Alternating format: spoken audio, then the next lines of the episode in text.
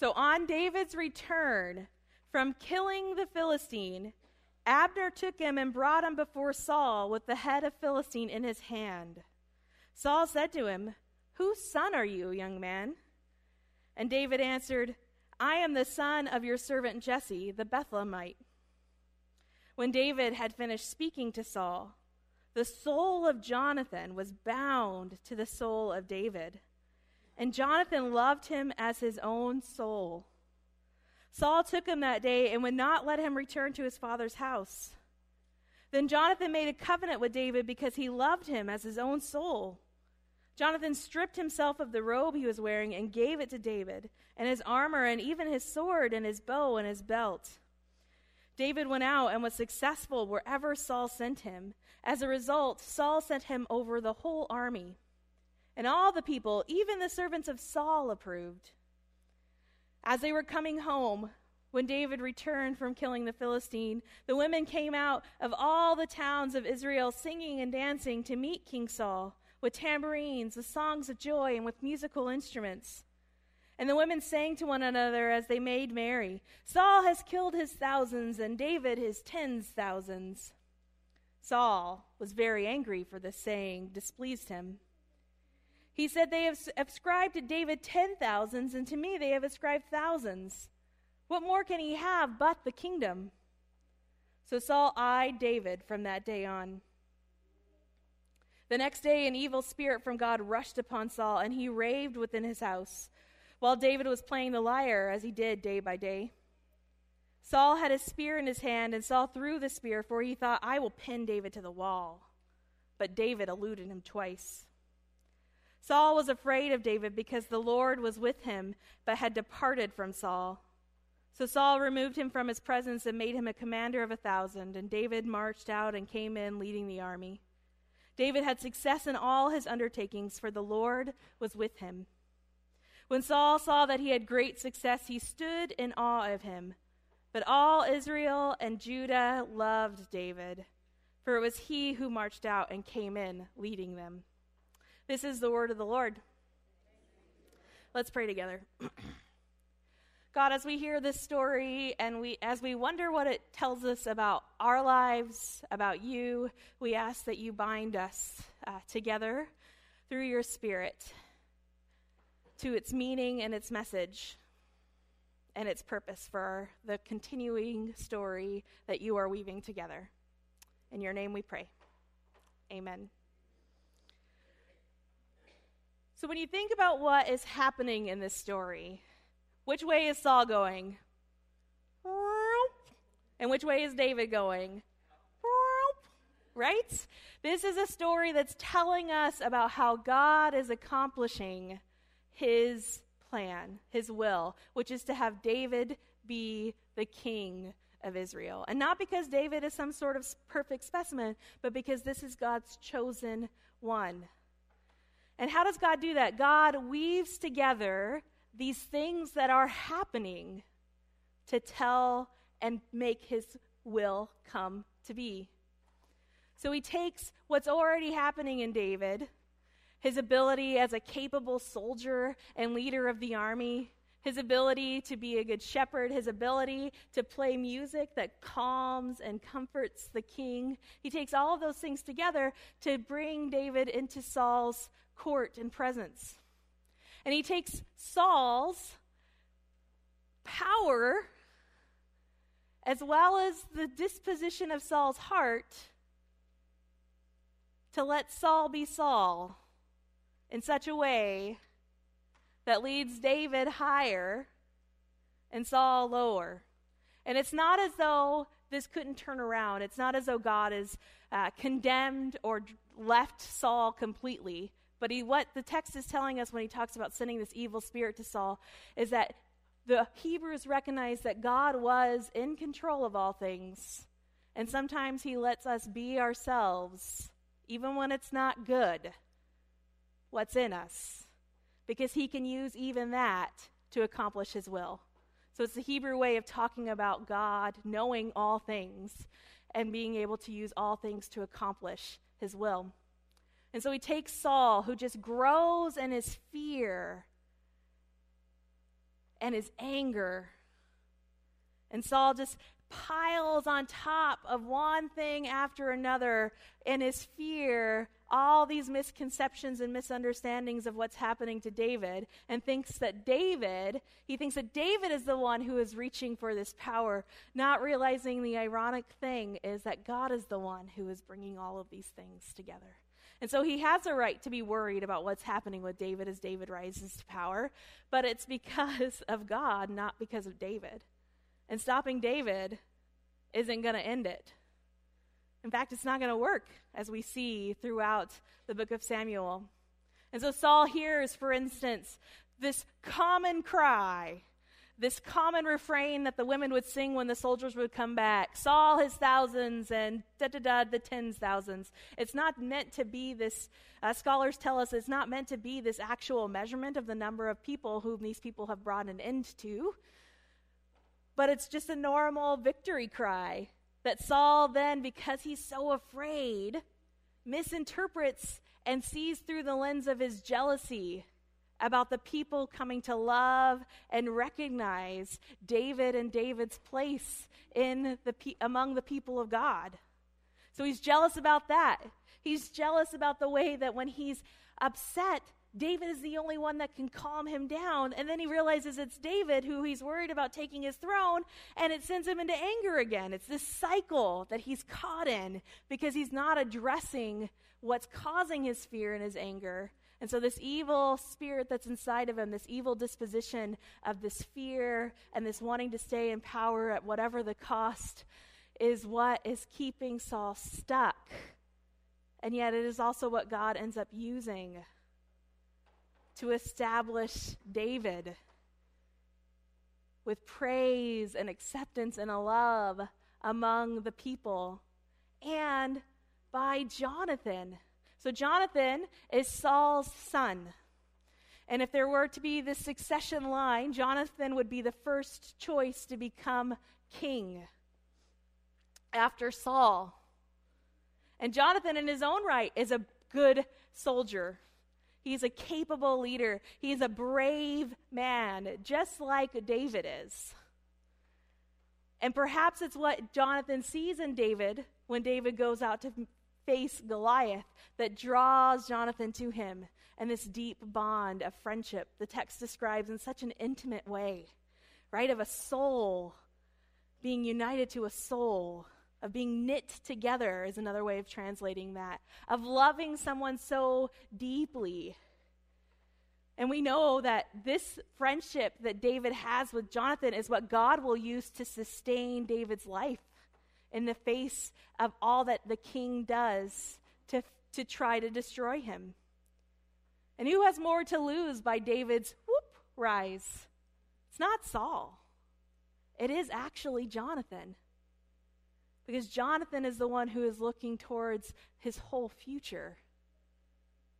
But Jonathan is not thinking about himself. Jonathan makes a covenant with David. Jonathan takes his belongings and gives them to David. Jonathan binds himself to someone else for their good, it turns out. So Jonathan risks everything for David. And the kind of language that's used to describe this relationship between them, it's the kind of language we use today to talk about marriage, isn't it? This deep intimacy of knitting together and becoming one. This deep bond of support and protection and perhaps at the time, it, they thought of it, they didn't think, well, I know this actually. Marriage was not the same thing among these people as it is among us today. So, what does that say about us that we have now exclusively made such intimacy something that can only happen between a married couple? Have we lost this opportunity for deep friendship that we see here between David and Jonathan.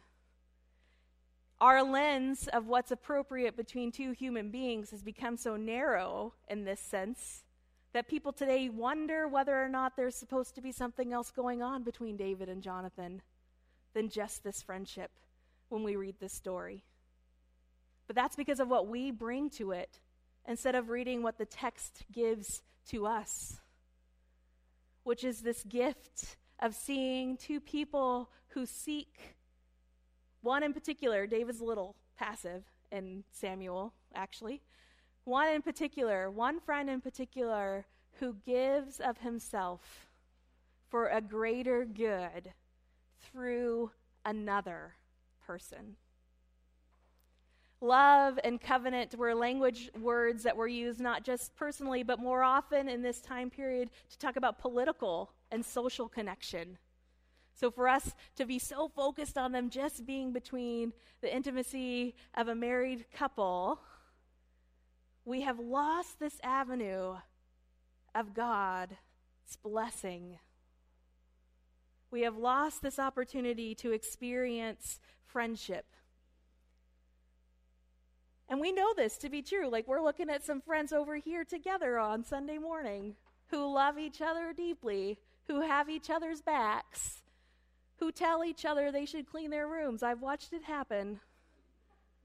Friends who know and seek the good as well as see the bad in each other, but love each other all the same. When you think about your fiercest friendships, how old were you when they happened? For me, it was as a child. I don't use that word to describe my friendships anymore, and I hope your story is different than mine but our fiercest friendships of childhood. This is in us. God has designed us for this kind of intimacy, and not just with the partner that we share our, our life with. But we somehow grow out of it. And maybe it's because as we grow older and there's more there's more obvious good and bad that we would like to hide from the world. And there's more good and bad in us that we would like to not have be known to others. But think of how this story could have gone differently. If Saul had someone who could speak with him and to him about this evil spirit that was controlling him. Think of how the story could have gone differently if God had not brought Jonathan and given Jonathan not just the capability and bravery to be a good soldier, but to be a good friend to David. Aristotle talks about friendship the way that we talk about marriage viewing somebody as your other self, of being united. Aquinas talks about it of not just seeking the good your, for your friend, but also knowing what they do that is good and bad, and being able to be so present in that relationship, to talk about it, to share that together.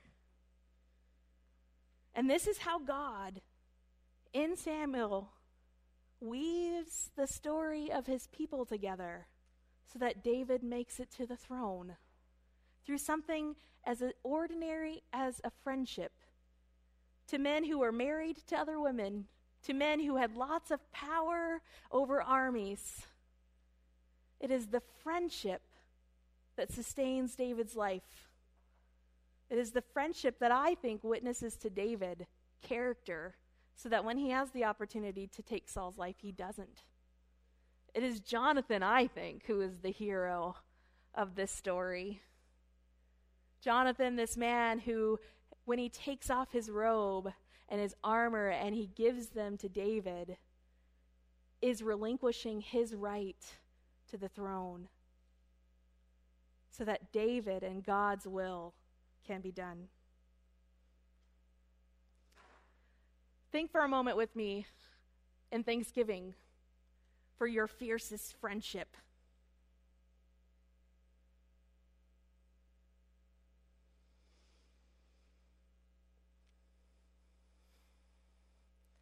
Perhaps it is your spouse, and that is a beautiful, lovely thing. Now, think for a moment about how you you crave, how your soul craves to continue to be united to the soul of another. This is how the Holy Spirit knits us together. Knits us together so that together we can accomplish God's will. Knits us together as, Saul, as Jonathan and David were knit together so that David could accomplish the plans that God had for his people, not just for David. Through these close bonds, united in the will of God. Amen.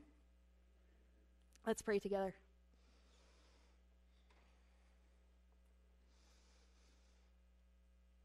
God, we ask you to cast out any fear that we have, any worries that might come to our minds when we think about having a friendship that is described in the way that David and Jonathan's is described.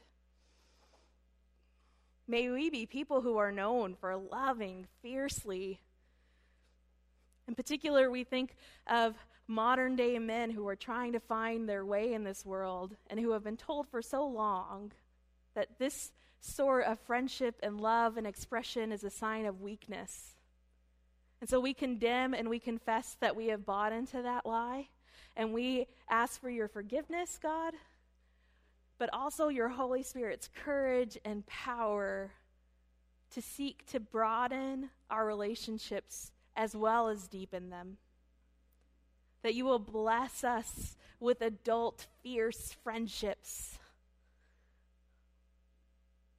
That we will be people who know the good and the bad and love unconditionally, but also be people who, through that loving unconditionally, will be used by you, God for your good. This gift that awaits us is one that we anticipate being changed by. Because we know that this is what you do. You take the ordinary things of this world, including friendship, and you do extraordinary things through them. And so, as we come to your table now to remember another time of ordinariness, that you use for extraordinary purposes. We ask you to bless us. In Jesus' name, amen.